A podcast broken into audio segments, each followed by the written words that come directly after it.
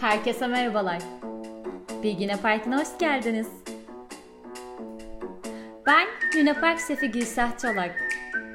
Bugün Luna Park'ta sizinle yalnızlık üzerine konuşmak istiyorum. Hepimizin korkusu yalnız kalmak.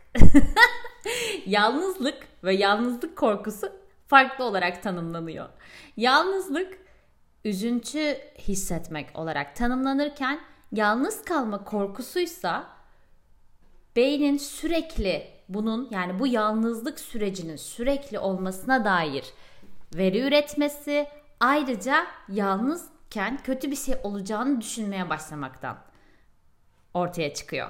Yani sizin yalnızlık korkunuz varsa muhtemelen bunun süresinin uzunluğuyla ilgili bir sıkıntınız var ya da sürekli kötü bir şey olacağını düşünmeye başlıyorsunuz. Ve bu yalnızken de belli belirtiler ortaya çıkıyor. Bakalım yalnızlık korkunuz var mı? Çıkanlar şunlar: karıncalanma, huzursuz duygular, huzursuz hissetme, nefes almada zorluk, böyle yalnız yaşlanma korkusu, yalnız kalmak, yani bunun böyle çok uzun süre olması, terk edilme korkusu.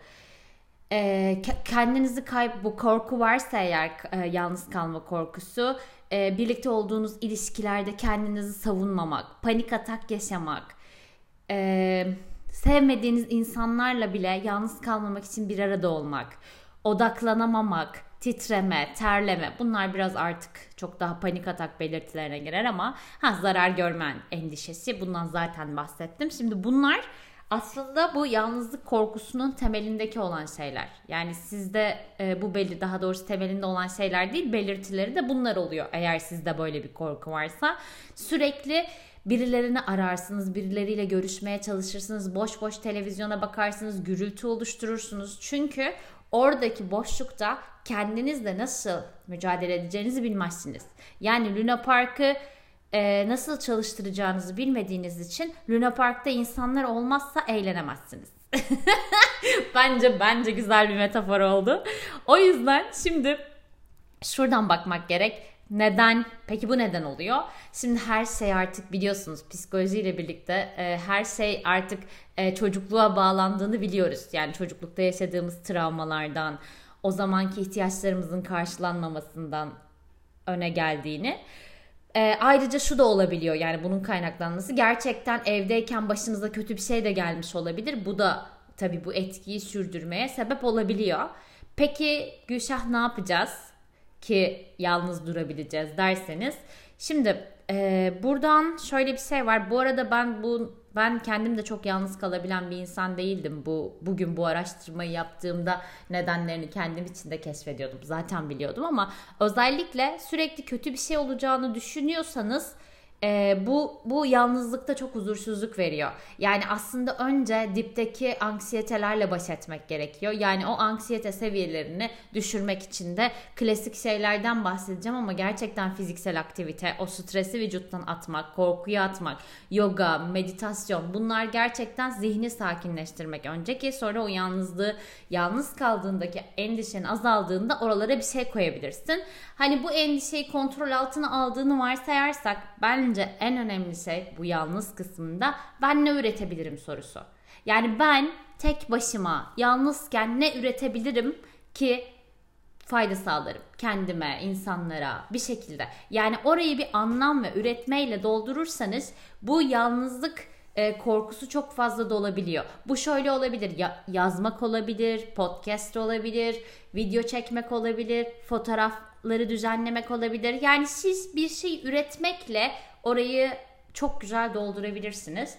Bunun dışında yaptığım araştırmalarda şunlardan bahsediyor madde. Seni önemseyen insan listesi yapmak, arkadaş ya da aileden birini aramak, yürüyüşe çıkmak. Bu yine zaten hareketli oluyor. Destek grubuna katılmak. Şimdi şöyle bir şey var. Destek grubuna katılıp yalnızlık korkusunu yenmekten öte belki kendi alanlarınızı keşfedebilirsiniz. Yani bir destek grubu var ama bu sevmediğiniz insanlarla yine yalnız kalmayayım endişesiyle değil de size nasıl fayda sağlar ve yalnızlığınızı nasıl beslersiniz destek grubu size daha çok fayda sağlayacaktır. Sonrasında ise şu da çok işe yarıyor bence. Geleceğe dair plan yapmak. Yani mesela sizde gerçekten bu yalnızlık anksiyetesi var ama zaten bilirseniz cuma günü arkadaşlarınızla buluşacağınızı, hafta sonu ailenizle geçireceğinizi, orada kendinize alan açabiliyorsunuz. Onun dışında düşünüyorum neler olabilir. Notlarıma da bakıyorum şu anda. Yani buraları evet. Buradan şöyle bir şey var. Yine defter kalem kısmından giderseniz ben neler yapmayı seviyorum kısmı da, yani bunu kendinizi bilirseniz, nasıl desem, mesela ben neler yapmayı seviyorum, yemek yapmayı seviyorum, spor yapmayı seviyorum, kitap okumayı seviyorum. Yani yalnızken aslında yapılacak o kadar çok şey var ki, yani kendinizle, nasıl desem, siz biriyle olduğunuzda birine neler veriyorsanız, bir arkadaşınızlayken ona neler veriyorsunuz? Aslında kendinizin en iyi arkadaşı olursanız da bu yalnızlığı çok doldurabiliyorsunuz.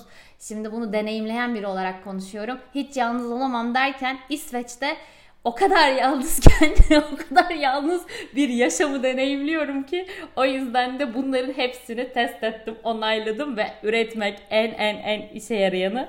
Umarım sizin için de fayda sağlar. Hayatınız ne fark olsun.